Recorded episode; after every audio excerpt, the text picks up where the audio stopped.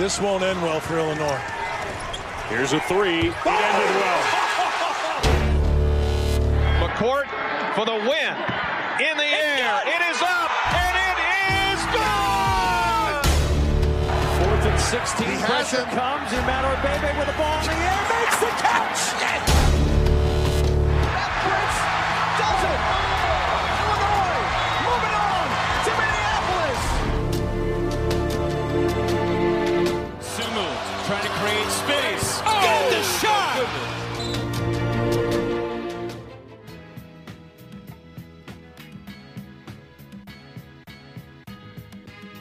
Welcome to Oski Talk. I'm Drew Pastoric.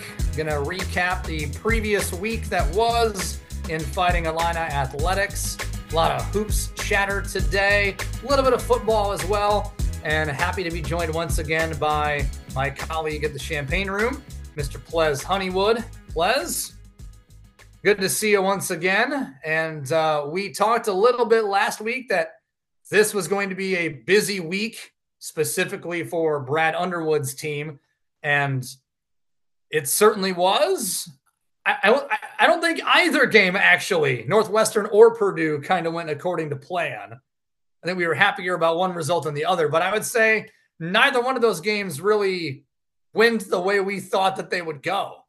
Now we'll dive into that more, but I mean, I think certainly we didn't expect uh, to pulverize Northwestern the way that they did, and then that first five minutes of Purdue was like you want to tear out your eyeballs. But yeah, I, I, think we'll have plenty to discuss regarding those two matchups throughout the day today. I, I agree. I, I, think this week went off with zero on court actual disasters.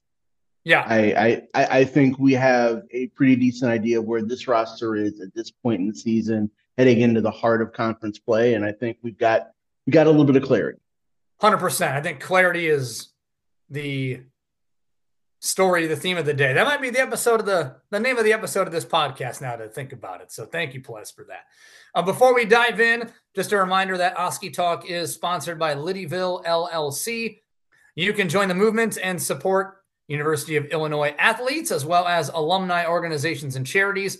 All that merchandise is officially licensed at littyville.com. And you can also follow them on Twitter at Littyville Gear, L I T T Y V I L L E. Let's start with reviewing our Illini of the week.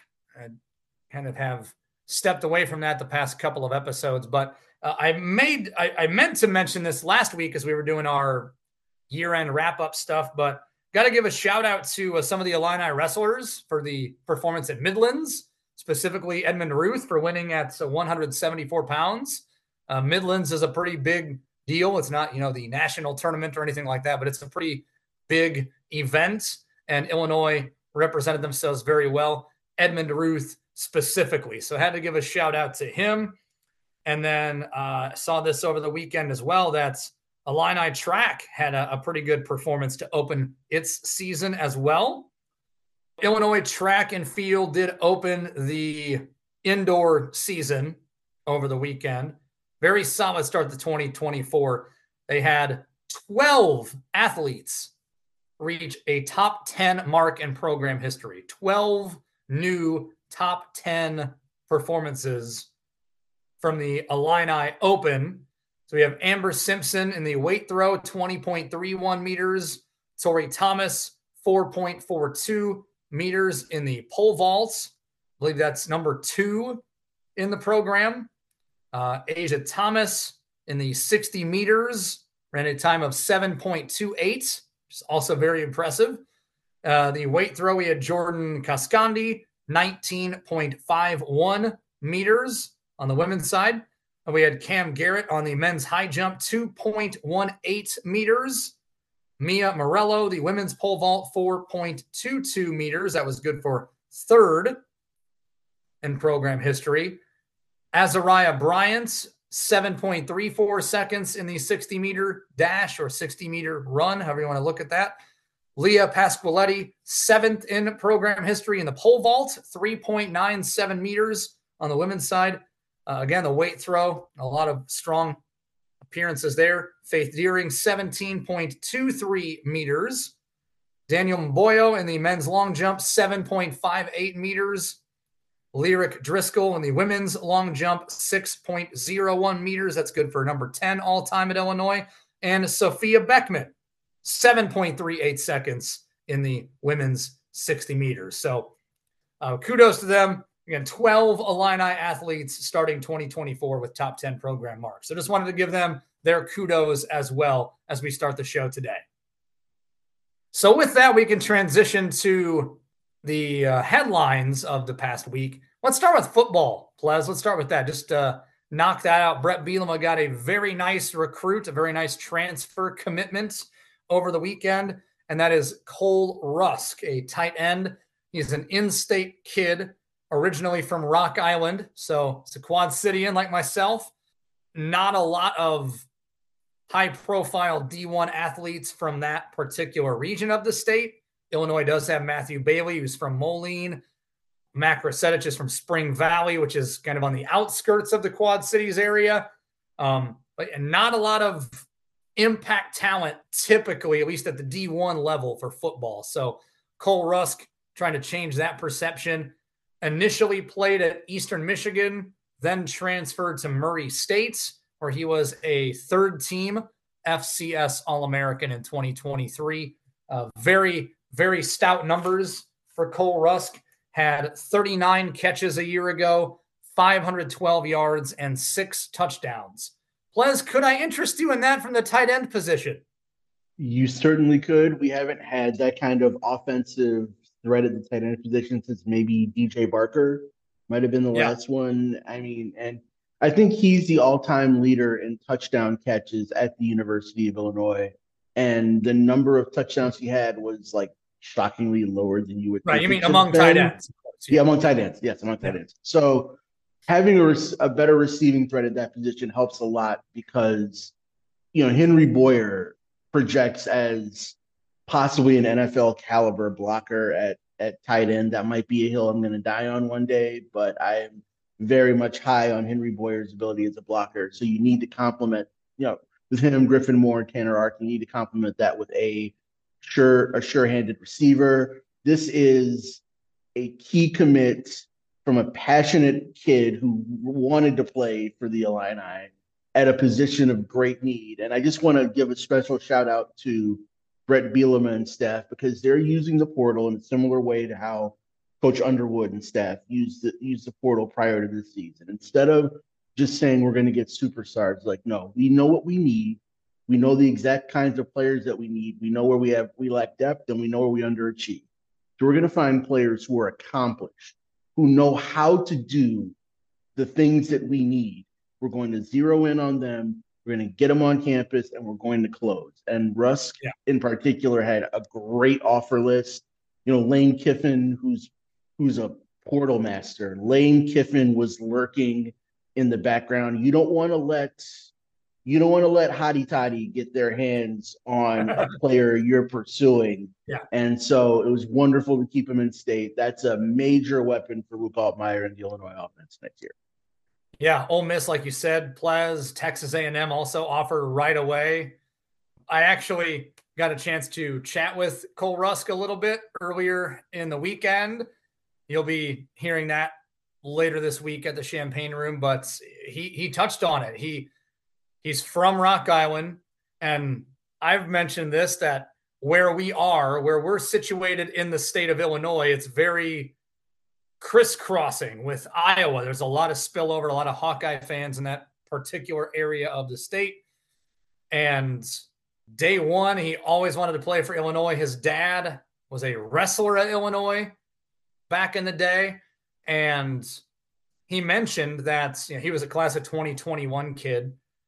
He had an offer from Illinois and an offer or a visit, I should say. He was going to visit Iowa, visit Illinois back to back days.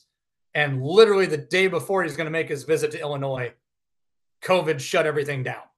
And so you go from feeling pretty confident that like I'm going to go to Illinois. Like that's he said uh, in our conversation. That's where he wanted to go. He'd always had Illinois on the brain. That's where he saw himself playing. You know, a lot of his friends and family root for Illinois. So, and that was important to him. And then poof, his future is up in the air. And he goes to Eastern Michigan, basically sight unseen. He just made a couple of calls and committed on the spot. Then wound up uh, wound up going to Murray State, and I mentioned the numbers earlier. Becomes a, an All American at Murray State, FCS All American. And then the news of the immediate two time transfers came about, and Cole Rusk seized that opportunity to bet on himself a little bit and level up. And he's big as well. He's not just a guy who catches a lot of passes. I mean, he's six foot six, he's like 240 pounds. Like he's an athlete. You know, think of, you know, Tip Reiman was a big guy, Luke Ford was a big guy, you know, that kind of framework he went to another level of football to give himself some tape at tight end. And as you pointed out, Pleas, that is a big time position of need. Maybe not wide receiver so much. There's some, I think you could still get some help there. I know Illinois went out and uh, offered uh, Bolden, I think his name was Silas Bolden from Oregon State, so which could help, especially with Isaiah Williams leaving. Um, but tight end was a very, very obvious, glaring need for this offense. And to get a kid like Cole Rusk, you've got to assume that he's penciled in as the week one starter at that position. I just I don't see how you could swing it any other way. Griffin Moore was good, could have been better, but he he showed glimpses of why there was some intrigue there with him. Uh, and after that, there's no one else that's really proven themselves. So I think it's a great opportunity for Cole Rusk to boost his profile, but also to elevate Illinois' offense. Absolutely, and and just uh, a shout out to a player who I don't know that we mentioned enough on this podcast, Owen Anderson. I, I think this is time to see what he can do. I, I think he and fellow New Jersey native Donovan Leary. This is their year to kind of move ahead on the depth chart offensively. Like I want to see both of those guys step up and seize positions. I know that in the springtime there's another window, there's another transfer portal window coming up in April, and I would hate to see Illinois lose more than lose more than the gains in that window. But I think there's going to be a roster crunch at certain spots, and getting Russ makes me think tight end could be a spot where there might be some attrition. There might be a hey, you're probably not going to make the, you're not going to play this year. So if you want to play, you know, you might want to think about your future elsewhere. Yeah, yeah, I, I would agree with that, Pleas. And you mentioned quarterback as well. Uh, I think that's a certain spot where you could see some machinations as well. I mean, we know Altmyer's coming back. We assume Luke Altmyer's coming back unless things really go sideways here in the next couple of months as we get closer to spring camp. But you're assuming he's the QB one. One would surmise that just by level of experience or at least time spent in the program, time served, so to speak, that Donovan Leary would get his shot. But there might be somebody you add in the portal too, like a John Paddock type of thing, where we like our room, but if something happens to Luke, what's there? And you've got, you know, some intriguing prospects like a Trey Petty, of course. That's the one that jumps out to a lot of our minds is that could be our electrifying dual threat guy. To your point, the greater point is tight end. We're talking about tight end with Cole Rusk. And yeah, you've got Boyer, you've got Anderson, you have guys that, from all accounts, Brett Bielema seems to like and raves about, but we haven't really seen them do very much. And with this day and age, the rubber is going to meet the road eventually. And if they want to play somewhere else, they're going to find somewhere else to go, whether that's you know the FCS level or the group of five level. They're going to find another place to go. So we'll obviously know more about that, as you said, as the original signing period comes about uh, in March and April. We'll find out more as they have those roster conversations and you know after spring ball and all that. So, um, but again, a great pickup for Brett Bielema and the offense. No one's really questioning that. Everyone has seemingly been very, very excited about that addition. And I, I'm excited as well to see what Cole Rusk can do for this offense. You need that safety blanket. And Isaiah Williams was that for much of the season last year, whether it was Luke Altmyer or John Paddock. I would rather have a six foot six, 240 pound security blanket than a 5'11, 195 pound security blanket. But maybe that's just me. I don't know. I think uh, that's, uh, you know, look at, if you look at uh, the NFL, I mean, just look at that as an example. Look at all these teams like Baltimore and San Francisco. You know, the Bears are leaning on Cole Kmet more and more as a trustworthy pass catcher at tight end. I think a lot of the better teams in the league have good tight end play. You know, as as a reliable option, maybe not necessarily a downfield option, but your Kelce's, your George Kittles, your Mark Andrews, those types of guys. You know, Jimmy Graham was that way for a long, long time. He's still playing, by the way, which is just hard to believe, but he's still trudging away too. Marcedes Lewis, still on the Bears. He's 39 years old. He's still stealing money from an NFL team. But that's the type of stuff we're talking about, you know? Gronk, Tony Gonzalez, those types of guys can can those big athletic pass catching tight ends with some versatility can really help you long term and I think that's going to help his pro future as well. We don't want to focus on that yet. We want him to ball out in Champaign, but yeah, certainly a guy with two years of eligibility left, you think is going to project pretty highly if he can uh, if he can help this offense and he can put up even similar numbers to what he did in Murray State. If he can get if he can get this offense 40 catches and 500 yards, that's going to be huge. It will, especially in a in a room where in a situation where there's a little bit of turnover in the wide receiver room, and it's at the very very tip top of the depth chart. Now, looks like Pat Bryant's coming back, which if that if that holds, that's gigantic. That that's that's a major that's a major retention. But other than that, we have a lot of talent and a lot of questions. So Rusk is a definitive answer. Yeah. And that's that's exactly what, what the Illini needed. Shout out to Coach Bielema and Coach Disher for getting that done.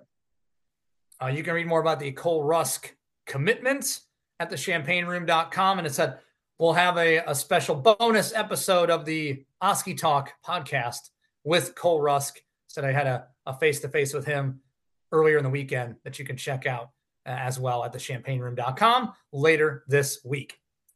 Oski Talk is sponsored by Littyville LLC. You can support the movement, support Fighting Illini athletes by purchasing officially licensed merchandise at littyville.com. Again, that's L I T T Y V I L L E dot com. And we do thank them for their support and their partnership with Oski Talk. Drew Pastoric, joined by Pleas Honeywood. And we're going to shift to basketball now. Pleas, you and Brant Dolce were on with me last week, and we were talking about the importance of this week. Illinois had dominated against Fairleigh Dickinson or FDU or Fair Dick, whatever you want to call them. and then we knew we were setting up for the dawn of Big Ten play. Illinois had a victory over Rutgers in early December as their pre Big Ten Big Ten game, right? So we were already off on a good foot there, one and zero oh in conference. We had talked about the importance of this week: Northwestern at home, and then at Purdue, specifically as it pertained to not having Terrence Shannon Jr. We know about the charges, we know about the suspension there's not really been any new information of merit to this point. So we're not going to talk about any of that other stuff. Illinois got that post TSJ era off to a very good start against FDU, that 104 71 win. And then Northwestern came into State Farm Center and it was a beatdown a 30 point win, 96 66 over the Purple Kitties from Evanston. And I know that we were anticipating an Illinois win. I think most of us were expecting that. But there was rightfully a little bit of trepidation like, okay, now that Big Ten play is starting, how is this team going to look? And it was one game, but what a performance that was against Northwestern on the second. That was just absolutely phenomenal. All five starters had a made field goal by the first media timeout. So they were already spreading it around very quickly. Northwestern at one point missed nine straight shots in the first half. Illinois had pulled away, led 48 29 at half. So perfect scenario where there's like no drama, there's no tension. It was just a start to finish complete showing, both offensively and defensively, Pleas. This team, as constructed, is capable of dominating on both ends and stopping teams from doing the things that they do best. And Northwestern obviously has good guard play under normal circumstances. And they got punked by 30 points. And that was one of those impressive statement wins that a team makes in conference play to let the other teams in the top tier of the conference understand that I know there's adversity right now, but the squad that's showing up is ready to punch you in the face. Like this is, you know, this is this is an Underwood mentality team. This is a Pizza Hut parking lot team. Yes. And and and I don't mean that in a dirty, like violent way. I mean that in a in a scrap. These guys don't think they're out of it.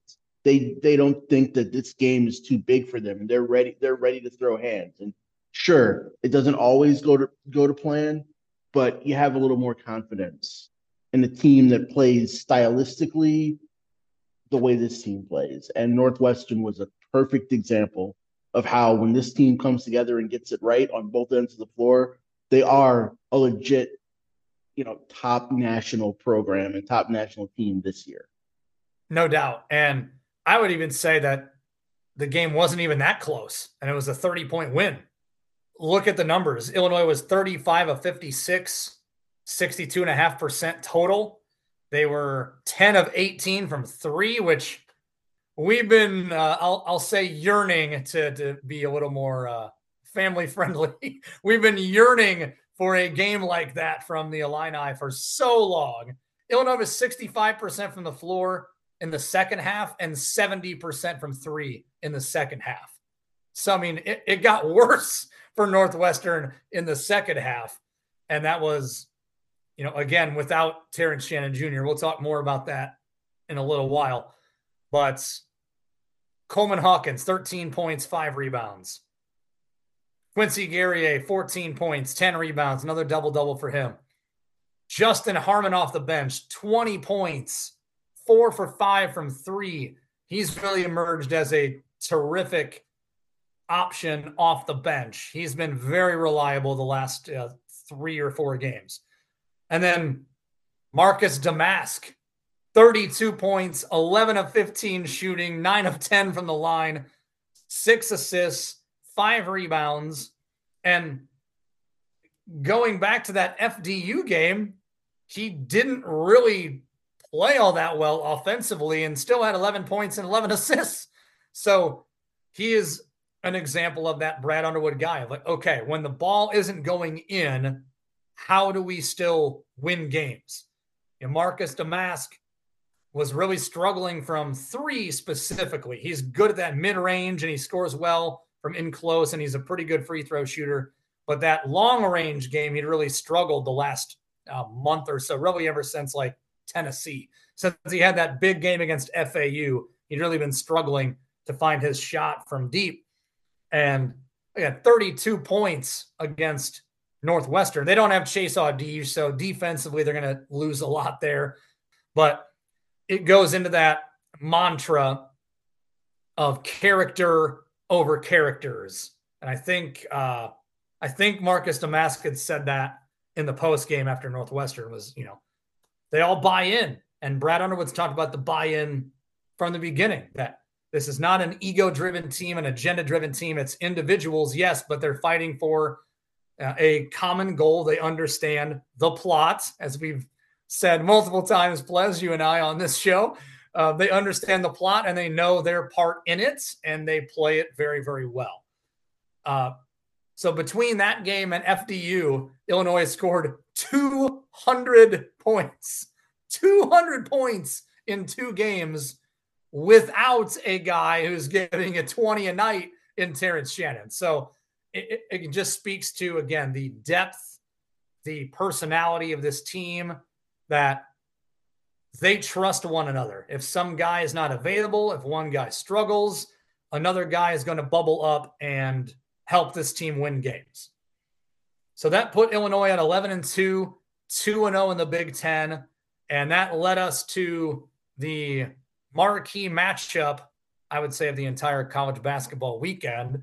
Number 9 Illinois traveling to Mackey Arena to face number 1 Purdue. Now, I had said this at the start of the game. We had talked about this. You and I and or and, uh, and Brant had talked about it too. Like this is a house money game. Like Illinois, you're you're playing the number one team in the country at home. You're not supposed to win this game. No one's going to be like, "Oh, shame on you for losing at Purdue." They're the number one team in the country. They're really freaking good, and it's going to sound like I'm doing the moral victory thing. I'm not, but if you go and play well, even in a losing effort, it's I think a positive thing. Yes, you lose, and they did lose to Purdue, but you have to be somewhat happy with the resolve the team showed. They played with guts, they played with determination. It was very similar to last year's game in Purdue when they just shot out to a big lead. It was like 24, 25 points in the first half. And we're just like, oh my God, like avert your eyes. This is terrible. They're not ready to play. They didn't show up. And then they made a charge late. They cut that deficit down to one in the final seconds before Illinois was, or uh, before Purdue rather was able to to hang on and win. We saw a lot of that on Friday night too, Pleas, Illinois, that first five or six minutes, you could not have played worse. Could not have played worse. They were down 20 very early on, just looked like trash. Couldn't rebound the ball. They were trying to play volleyball instead of basketball, the way they were tapping the ball around every time there was a missed shot. It was just like, grab the damn ball. Like, what are you doing? And they just looked very out of sorts early on in the game. It looked like the moment might have been a little too big for them. They calmed down a little bit in that second half. They cut that lead down to three with what, like a minute and a half to go. And I think we're all like, oh my God, don't do this to us again. Like, stop this. if nothing else, Brad Underwood is a maestro at conducting competitive losses against top ranked teams. Um, but again, showing a lot of heart, a lot of fight. They didn't quit. They could have just very easily folded when they were down 20 in the first half and said, you know what? It's not our night. But they didn't. They they put together a very solid effort, specifically in the second half. Came up short, but again, you're playing the number one team at their place. So, Pleas, what was your uh, some of your takeaways from Friday night? That's a way of saying, tell me that Brad Underwood really is trying to be Tom Izzo without saying Brad Underwood is really trying to be Tom Izzo. They played a really, really excellent team and barely lost relatively early in the season, which is which has been the Michigan State MO for two decades, which is we're gonna we're gonna get tournament tough. We're gonna play these tough games, and we may not win all of them, and it may affect our top 25 rankings now, but wait yeah. till the selection committee sees us on selection Sunday. They're going to respect us. Like that. What did you say last week? What, uh, wish.tom? Wish.tom. That's right. He's wish.tom. And all, but all kidding aside, there were a lot of things you could take away from this loss that were actually positive. Uh, number one, it shows that, you know, w- without their best player, the difference between the top team in the conference and possibly the country and the Illini is negligible. That's that's a significant takeaway. But furthermore, what this indicated was that the the level of it's that toughness. I remember when that play late where Guerrier went down hard, and it's like, oh, that was that was an ugly looking moment. And then and the wrist, the wrist that yes. he'd had injured at earlier in the season, are like, mm, and even uh even Hummel said the same thing, like. Oh man, like that's especially now. That's the last thing Illinois needs is another guy going down. Yeah. Yeah, and then he stepped to the free throw line and hit both of his free throws. Like that's that's what this team is. This team's got metal. They've got they're resilient. They they took Purdue's heaviest shots, and they withstood they withstood them, and they came back to make it a game.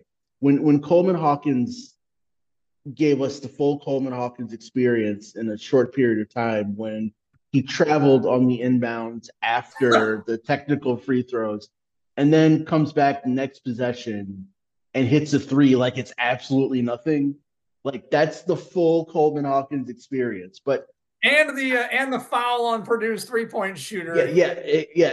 when he tried to say he's flopping, he's flopping. It's like, dude, you sat on him. Like, what are you talking about? You you sent on back. Coleman you was, sent.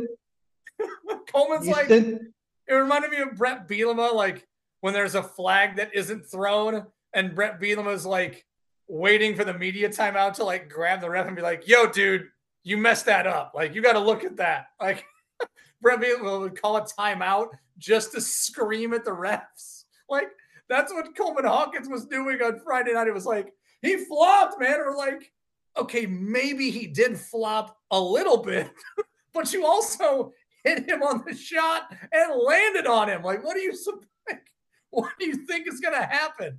So yeah, we, we had a little bit of the uh the smoothie, the good Coleman and the bad Coleman kind of blending together. Yeah, you did everything on that play. Like he, it's, it's not that you did nothing, you did it all.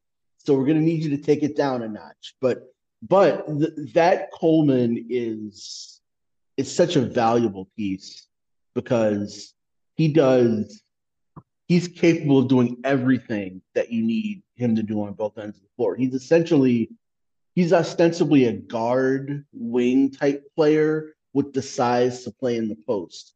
And that's an extraordinarily valuable, switchable, interchangeable piece, which is why I think his value to this roster, as it's constructed, is so is so tremendous. Why his return was such a big deal.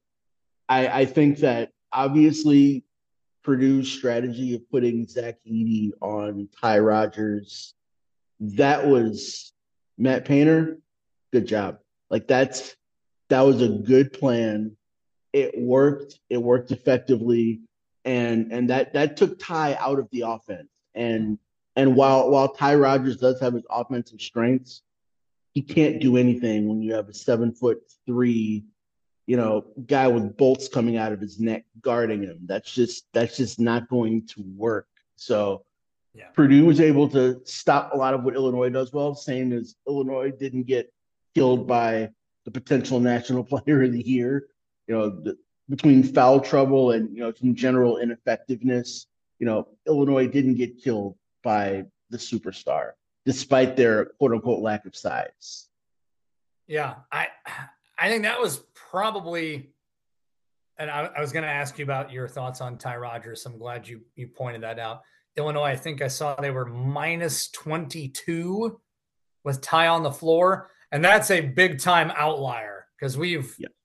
We've sung the praises of Ty Rodgers for you know, defense and toughness and all that stuff. Like we know he's not an offensive player. He's not really an offense first player or maybe an offense second player.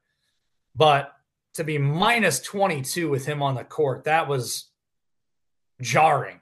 We're like, Brad, like you got to get him out. Like you can't leave him in there. Like you just can't. Like he was, he was just getting tormented and again, Zach Edey seven foot four and 300 pounds. There's no Kofi Cockburn to neutralize that. That was one of the most frustrating parts about that game for me was Zach Edey really didn't dominate the game. You had the legacy game from Trey Kaufman-Renn, which I feel like every time Illinois plays anybody, they get a legacy game from someone who's not the star player. It's like, oh, this guy averages five points a game. Cool. I'll get 17 in the first half and stick it in your eye. We're used to that. not a surprise whatsoever that Trey Kaufman-Renn looks like, you know, Kobe against Illinois. Well, it did surprise me was that Zach Edey was generally speaking pretty ineffective, ineffective.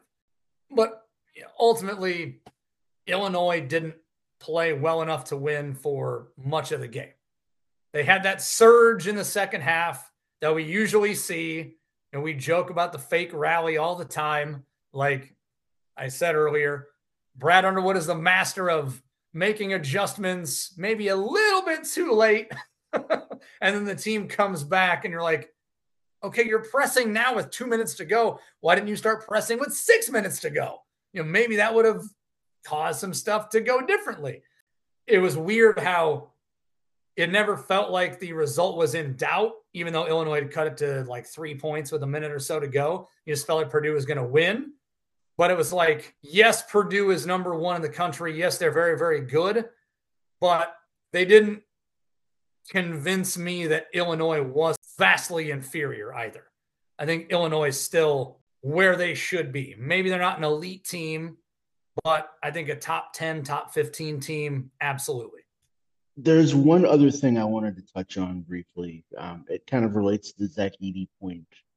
Dain Dainja was almost unplayable in that game. And you would think, in theory, this could have been an opportunity for Dain to shine, right. which which brings the question I have: Dain this year versus Dain, you know, last season and expectation. Where what's the development situation there? Um, yeah. When we did our predictions for the year, I think I probably had the wildest, most obscenely unlikely possibility of mine, which was I said that one of Illinois' basketball assistants would get a head coaching job elsewhere, which would leave which would leave the door open for the triumphant return of Orlando Antigua to the bench in Champaign. And I know that sounds ridiculous, but it's more wishful thinking on my part because Antigua, not as a recruiter, but as a coach of big men, I don't think we're seeing Dain Dainja being unplayable in a game like this if he's working yeah. with Antigua in practice every day. Like if you ever watch any video of Antigua mic'd up working with big guys, he really is a great actual coach. He's not just a charming, charismatic recruiter. No, my man can coach. And so, you know, no offense to Jeff Alexander, I think he he brings he brings a lot of good things to the staff. I, I am I, I am glad that he's there, but um, I, I, I hope that Illinois really puts a, an emphasis on coaching big men at a different level, especially with Morez Johnson, who's got NBA potential written all over him coming in next season. You have to get this player development right with your big men, and I just, I'm just not seeing that with Dain, and I think that's a big deal. Yeah, uh, to your point, Pleas, and I, I might have mentioned this in our text chain, you and, and Brant and myself, that this is a game in the past where we've seen a Jermaine Hamlin, a Benjamin Bosmans-Verdonk, you know, a Brandon Lieb, just someone in the middle that can eat a couple of minutes, maybe absorb some contact, draw some fouls, or foul the opposing big man. I kind of expected the same thing with Dain. Like, okay, this this thing with Ty Rodgers clearly is not working.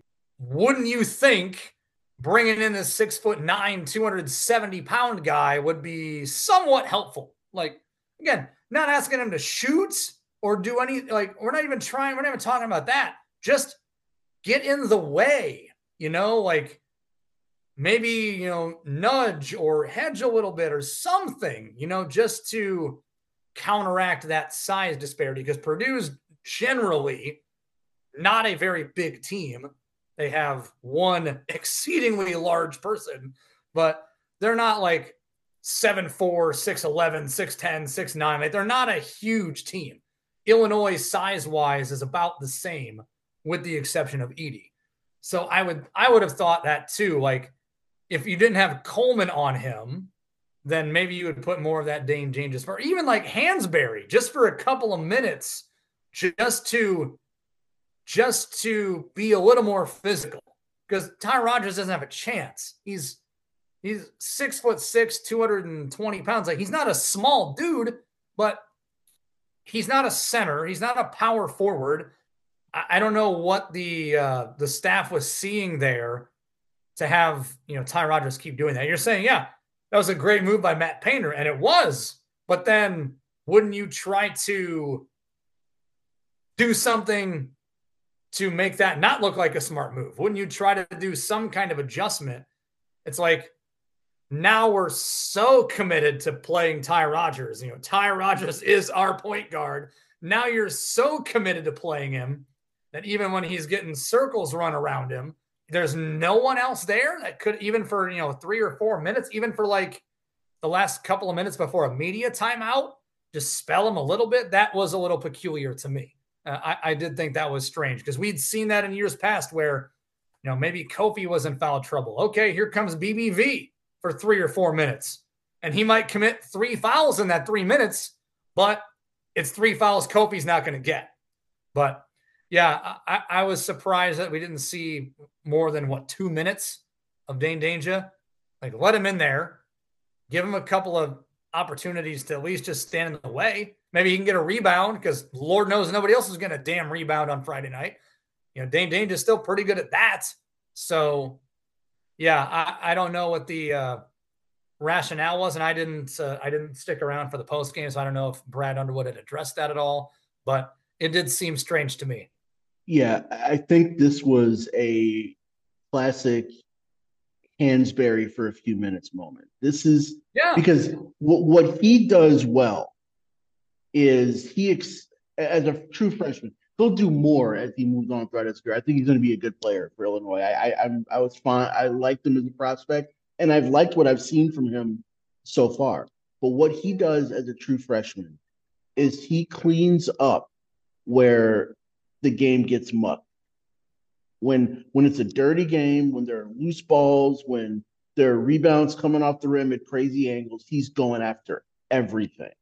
And he won't get to everything, but it's for a few minutes, that kind of intensity, that kind of dogged determination under the glass, which is what Illinois needed in the first half, more that more than anything, was someone who can, you know, get a damn rebound that was the most important thing. And Hansberry, to his credit, has excelled rebounding already. So I would have liked to have seen him, to your point, in the first half for at least a couple minutes. Just just a couple minutes of energy and fight, and then go back to Ty or or or yeah. go to Draven Gibbs Lawhorn for a different look on offense. Do something.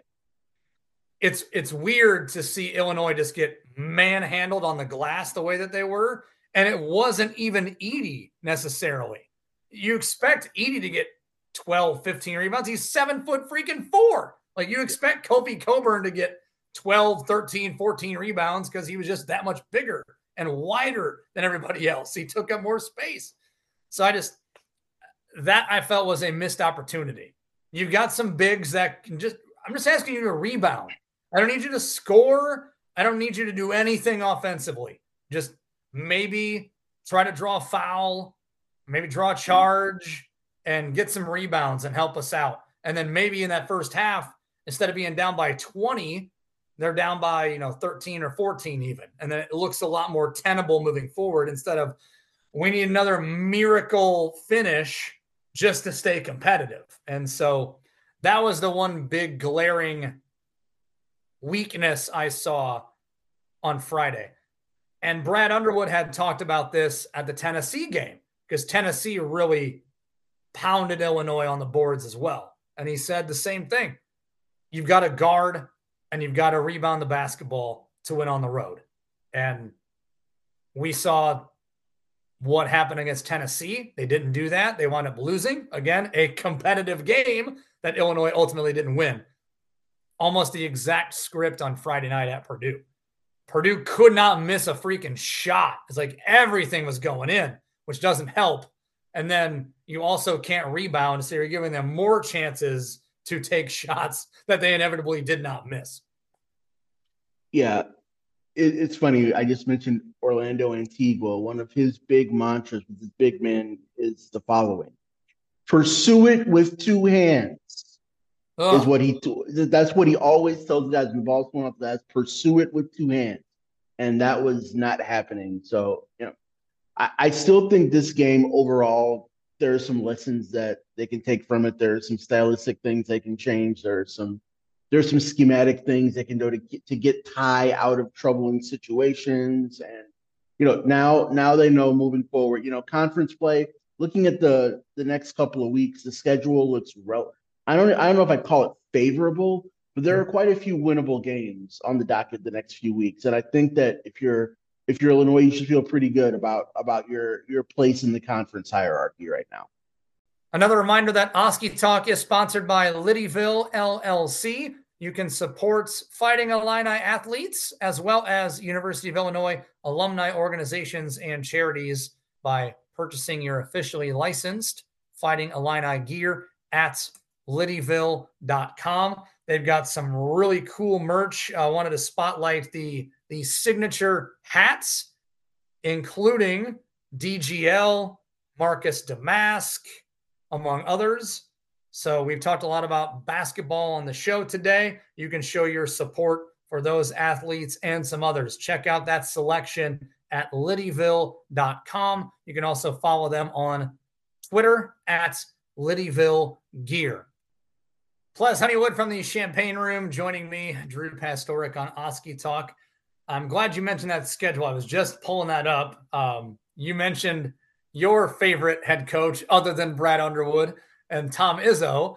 And that's who awaits next for Illinois. They will face Sparty in Champaign. It's a Thursday night game, eight o'clock. Why do they give us eight o'clock games during the week? It makes no sense. A 9 p.m. Eastern tip on a Thursday night. The hell is wrong with you? I know it's TV. Illinois is not making the damn schedule. But come on, 9 p.m. Eastern on a on a a weekday is just asinine. It's just stupid. But Illinois comes in 11 and 3. That'll be a home game. You hope that helps. Crowd's going to be absolutely jacked. We know Michigan State's one of those teams that you typically have to go through if you want to consider yourself a upper echelon team in the Big 10. They've not been that top tier team the last couple of years. They got off to a sluggish, slow start this year. You mentioned that Baylor game last week on the show, Pleas. That that was their message of, hey, don't forget who the we are. We can still beat anybody in the country. And they've they've played very well of late. And this is going to be a tricky matchup again they have, I would argue, the best collection of guards in the conference, and that's going to bode well for them moving forward because they were, you know, it seemed like Michigan State was having issues with figuring out their rotation, and you know, perhaps they still are. The the big guys were we're all asking why is Xavier Booker not playing more? Um, I, I, I know Tom Izzo likes to engage in what's ostensibly hazing of his freshmen to make them earn their minutes. And you know, it could be a situation where they're just going to unleash Booker later in the season, and we're going to see that lottery pick potential that he had coming into to East Lansing. But when you look at you know Tyson Walker and Jaden Akins and AJ Hoggard, like that's a formidable trio. It is. I'm glad Illinois has guys like Rodgers and Harmon who can contain them a little bit, but you're not gonna you're not likely to stop all three of them. So my my that's my concern is is that Michigan State's coming in playing well with a tighter rotation and guards who can all kill you in different ways. So it's I, I know Michigan State's record doesn't look great right now. That team is just they're rounding into form. They are going to be dangerous. I, I think they're going to be near the top of the conference again, and they're probably going to make an NCAA tournament run again, regardless of where they're seated, because they're just yeah, they're just figuring it out, and that's a scary that's a scary moment to encounter them. Yeah, and we've we've talked about this at length throughout the offseason and you know, anyone that's paid attention to the Big 10 knows this, but Michigan State just plays this brutal schedule year in year out. I think we kind of chuckled a bit when they lost to James Madison in their season opener. And then James Madison started like 13 and 0. They didn't lose until this weekend. So they wound up being a ranked team, which makes the the resume even stronger for them. You know, they played Duke, they played you know, an improving Butler team, they've played Arizona. I mean, they've played just a, a rugged schedule. And of course, you got the Big Ten on top of that. They've they've already played Wisconsin, they've played Nebraska, uh, they've played Baylor. We mentioned that, so um, it might not be the juggernauts that we've seen them in the years past, where it's like, oh, they're playing Duke and Kentucky and Carolina back to back to back. You know, yeah. it's not quite like that. But to your point, Pleas, it's it's the typical Tom Izzo special. It's like clockwork. They're going to play one of the toughest non-conference schedules in the country. They may lose three or four of those games and that will kind of lull you into sleep of oh well they're not that good this year. They're kind of meh. And then they'll go and win 12 or 13 games in the big 10 they'll have like a top six seed in the tournament and they'll probably make the second weekend. That's just what they do. And illinois has had some better luck against them lately. They've gotten some victories. But you mentioned that that triumvirate of guards man that's I want to see how Illinois' guards go up against Michigan State. I think that's where this game is going to be won. Similar to like you're playing an NCAA tournament game. The old adage that guard play wins in March, right? If you get a, a, a hot point guard or a guy who's filling it up, that can carry you to success in March. And it's not just one guy you got to think about. It's two guys, three guys, maybe four guys you got to think about on Michigan State's end. So this is a team that that can score a lot of points, but they can also do the the Pizza Hut brawl thing in the parking lot like Illinois likes to do. So cannot wait to watch this game on Thursday night. A nine Eastern tip on a Thursday night. Like we got it. Uh, At least it's not on Peacock, right? At least it's on over the air television. Um, so up next for Illinois after Michigan State, you don't want to get too far carried away, but as you said, we're just kind of trying to lay out the schedule a bit. Um, I don't know if I would say favorable, but there are definitely some winnable games on the schedule. Michigan State at home, Illinois is going to be favored to win that game. It might be you know two points, three points, whatever, but they're going to be favored to win that game. Then you have Maryland, and this Maryland team is not great. Jahmir Young is great. Jahmir Young is a stud.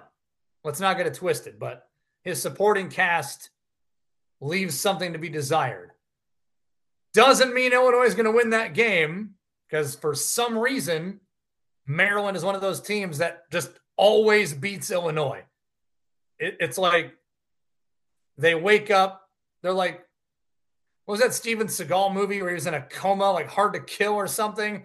He's in a coma for like months. And then through the magic of cinema, he emerges from the coma and just starts beating the living crap out of people, like without getting any strength back, without any hesitation. Just wakes up and starts doing his, you know, Steven Seagal stuff. That's how I feel Maryland is. Maryland could be 0 and 15 and they'll play Illinois and they'll win by 20. It's just there's something about that team Illinois has a hard time figuring them out. I don't know what it is. Tell me I'm wrong, Pleas. I'm understanding the plot and my role in it. Yes, and and the plot is generally speaking, the guys from College Park, Maryland, tend to like stop Illinois like Beltway traffic when that matchup comes up. Yes. It, it's just it, yes. now I, style of coaching, um, the the kinds of players they recruit. They're even if they're having a down year, they're always going to be a tough matchup. So even, even in a down year, they are 100% not a gimme at all. So yeah, Illinois should probably win. Illinois is probably a better team than them, but the better team doesn't necessarily win that particular matchup. The better team talent wise. Right. So we got Michigan State on the docket for Thursday, Illinois staying at home to play Maryland on the 14th, so next Sunday. So just get through these first uh, these next two games at home, and then you know we'll we'll reassess and reevaluate. Um, to that point, Pleas, I'm going to try to tread lightly around this, but we know Terrence Shannon Jr. is not currently playing for the Fighting Illini. He is suspended indefinitely. We've got to treat this like Terrence Shannon's played his last game for the Illini. And I fell into the trap a little bit on Friday by you know saying just if TSJ played against Purdue, Illinois wins that game. They needed that one guy that could take over and take charge in the second half. They didn't really have that. Domask was trying, you know, they had guys that were putting in effort, but they didn't have that alpha guy that could finish the comeback. There's been a lot of stuff on social media about, well, without their best player, they did this and they've done this and they've done this without their best player, without Terrence Shannon. And did you know Terrence Shannon's the best player? And did you know he's not playing right now? We've got to get out of that black hole. We've got to pull ourselves out of that. And we can't just use that as the qualifier anymore. We've seen what this team is capable of without TSJ. I like what I've seen. You know, maybe this hinders Illinois' effectiveness in March. Maybe it limits what they can do if we get to that point and Terrence Shannon Jr. is still not on the team. But uh, what are your thoughts on that, Pleas? I feel like we got through this past week and we've, or the past three games, I should say, it's been like a week and a half at this point. Illinois has gotten to this point. They they went two and one, probably won the two games you think they would have won with or without Shannon. They lost to Purdue. They probably don't lose to Purdue based on the results that we have, based on the way they played. It appeared that if Shannon was there, that'd have been a big difference maker. But he's not there. So you alluded to this last week in your piece at the Champaign Room of, hey, this is what the team's going to look like for a while. Let's support them instead of talking about who isn't here. Let's focus on who is. That to me is the mindset. That's the mantra you've got to take moving forward. I remember last offseason when there was a question about was he going to stay in the draft or was he going to come back? And the coaching staff went into the portal and got guys who would be able to play play effectively and play successfully whether or not Shannon came back. It just so happens that those guys are generally making a very positive impact game over game. Guerrier, Domask, and Harmon have come in and stabilized this roster. So that's what I mean by focusing on the guys who are here. I think the staff had been prepared to lose Shannon regardless. I know there's different circumstances. It's into the season and not before the season, so the adjustment period is going to be different and handled and handled in you know a more complicated fashion because there are different challenges now. But I think looking at the roster as it stands right now, this is clearly a highly competitive roster. This is a team that's not going to say, oh, we lost a player, we're doomed. This is the next man up group of dudes. And everyone seems hungry and ready for an opportunity. That Purdue game was evidence that these guys are like, oh, we're in a fight now. We're down by 20, and we're not supposed to even come close to winning this game. What do they do? Made a run. Now you can talk about fake rallies all day, but that team didn't lie down when there was adversity. This team responds well to adversity. So that's I think that's if nothing else for fans, that's the kind of team you can get behind. The team that sees the chips are down and fights through it. I remember last year's team. There, there were a lot of questions about some players on this team and do they have the mental toughness and the team orientation to survive when times get tough. And then that tournament game just it was all it was all there for the world to see, right? That that solidified, was solidified that they were not. exactly.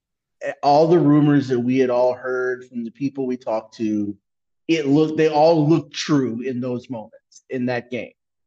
And whereas this year's team, you hear the exact opposite. And it looks like the exact opposite. We watch them on the court. So, you know, again, have these have the backs of these young men. This is a tough experience for them. They're they're rallying together. They're relying on their veteran leadership, and that's that's the team that makes a tournament run. Teams like San Diego State last year, right? These teams that have veteran guys who have been there, done it, and know how to do it again and are willing to yeah play a, a role that's less than the role they had in their previous stop. Yep. Yeah, and don't have that quote unquote superstar player, that one elite guy. Yeah, no hero ball. Like yeah. even even even the teams that we that, that, we all loved a few years ago, right? They had, you had two first team All Americans on those teams. So a lot of times it all fell off. Eh, you know, good role players. I, I again, we've talked about Plummer and how man, I wish we'd have a guy like Plummer on the roster every year, right? Talk about guys like Plummer, obviously Trent, and guys like that were, were extraordinarily helpful. But it's about Kofi and Ayo. It's about Kofi and Ayo. and sometimes that slows everything to a halt if the if that superstar is off. Whereas now, if someone's at if, if like Domask's three point shot isn't falling, well, they've got someone else who can step in and step up. They've got someone else who can attack you in a different way, which will set them up to get better shots later on in the game. This team is constructed to win regardless of whether or not they have their superstar. I'm not trying to say you're better off without a name guy, but in this situation, I think this roster is constructed to win consistently. Yeah, I love what Harmon's been doing lately. Um, I was a big fan of that sign when he came in. First of all, he's a Chicago guy, so you should want as many of the in state or Chicago guys to be in the orange and blue as possible. You should always want that. But he played a lot of games and won a lot of games. Certainly won a hell of a lot more games than Illinois won last year. I don't care that he played for Utah Valley. They were in the final four of the NIT. And Justin Harmon was a big reason for that team's success. So we've talked about this on the football side with Brett Bielema too. Like, yeah, it'd be great to get a Caleb Williams. It'd be great to get a five-star recruit to come line up alongside of us. But we could also get 10 other guys if we miss out on this guy that actually fit what we're wanting to do. And I think Justin Harmon's a perfect example of that on the basketball side. Uh, Domask certainly has been one of those guys. Guerrier, I think, is probably the guy I want to see take that lead role. Again, we've seen this in other games where uh, we've had 17, 16, 15, 14, 13, 12. Like not one guy's doing all the work, but you have five guys scoring 12. You know, you're not going to get one guy that scores 60, but you get five guys that score 12. That's pretty damn good. They all count the same, whoever's putting them in. So, yeah, I, I think for me, Guerrier and Harmon are the ones that need to supplement this. Domask is going to be probably the primary scoring option while TSJ is away. But if you can get something similar to what Guerrier's done, you know, 14 points, 10 rebounds, you get like 13 and 8 out of him and like 13 and 7 out of Coleman.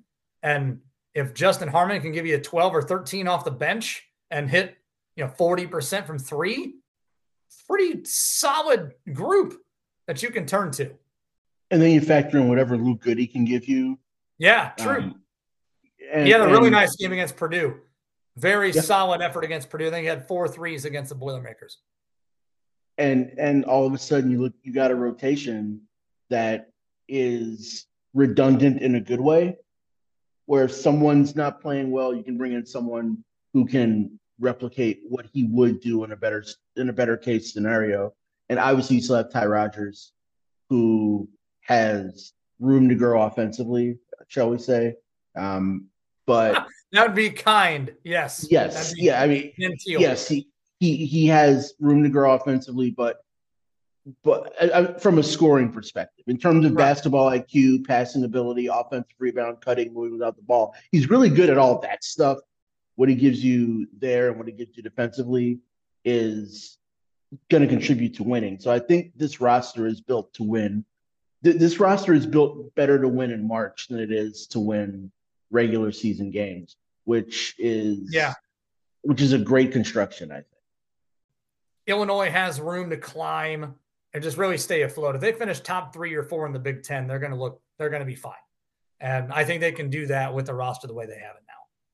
And with the with the conference hierarchy from a talent perspective, where it stands right now, I think that's about where Illinois should be. I think Illinois is one of the top top four teams, let's say, in the conference. And if they if they if they finish if yeah. they finish in that in that range, that probably gives them you know a pretty pretty nice selection Sunday. You know, probably they're not going to have to sweat anything out. They're probably going to have a favorable seed. They'll probably you know, have to play. I don't know, like I don't know. They'll probably get Duke or something in the first round. You know, like I said, they'll like, get they'll get Gonzaga as uh yeah. as a twelve seed or something. Yeah, yeah they'll, they'll play Duke. They'll, they'll play Duke or Gonzaga in a 5-12 game. That's you know, no big deal. It'll and it'll be in Greensboro, North Carolina. Yeah.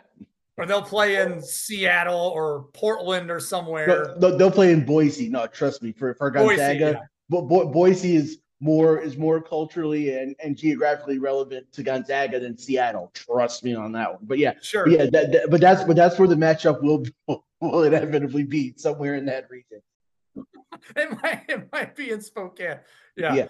Uh, so Pleas, you wrote you wrote a piece uh, kind of akin to this what we were talking about. Uh, you put a piece together. You're saying you know, Illinois' roster is ready for prime time. You know, despite that loss to Purdue, this we're just continuing we're accompanying that conversation uh, to your article. Um, yeah, I, I would agree. I think based on what we've talked about today, and if you read the article, the Champaign Room, you'll probably see a lot of the similar stuff we've been talking about today. So I, I think that's it's valid. It's valid to point out. And Kyle put together an article similar as well at the Champaign Room, his column that Illinois can still be the Big Ten's best team, and he lays out how. You know, Illinois is behind Purdue for now, but there are guys on this roster. There's a way for Illinois to compete and still possibly win this Big Ten. It's not out of the realm of possibility. Friday night was two very, very good teams competing, and it wasn't a high level game for the first like maybe 28 minutes, but the last 12 you can inject that into my veins, man. That's that's March all day long. And that's that's what we're waiting on. And Brant said that last week on the show that the one thing Brad Underwood has yet to do is win in March. He's checked off every other box. Big 10 champion, Big 10 tournament champion, winning lots of regular season games, recruiting very well at a, at a championship level. The last thing that's left is the second weekend. You know, if Illinois gets to the second weekend, especially if you're doing it without Terrence Shannon. If we go that far and he's still not a part of the team, if you can get to the Sweet 16 with the way this roster set up now, what the team is presently constructed, and hell, maybe you get Moretti back healthy too. Maybe he shows up and he can contribute a little bit. Maybe you get some more contributions from DGL or Hansberry. If they can, you know, just chip in a little bit, team's got depth. This roster is in a really good spot completely agree. It's it's been a fun season so far, despite the adversity, despite the challenges. I think that the this roster has responded extraordinarily well, and I have no reason to believe that that is going to change anytime soon. Yeah. Uh, before we wrap things up, Pleas, and I thank you for your your time again this weekend. I just wanted to to give a, an update. As of this recording, the women are playing Wisconsin in Champaign. Uh, it's 26 25 Badgers at the break. So Wisconsin on top of Illinois, 26 25. Illinois, six and six, trying to get that elusive first Big Ten win. And um, at the half, Adalia McKenzie leading Illinois, nine points and seven rebounds at the half.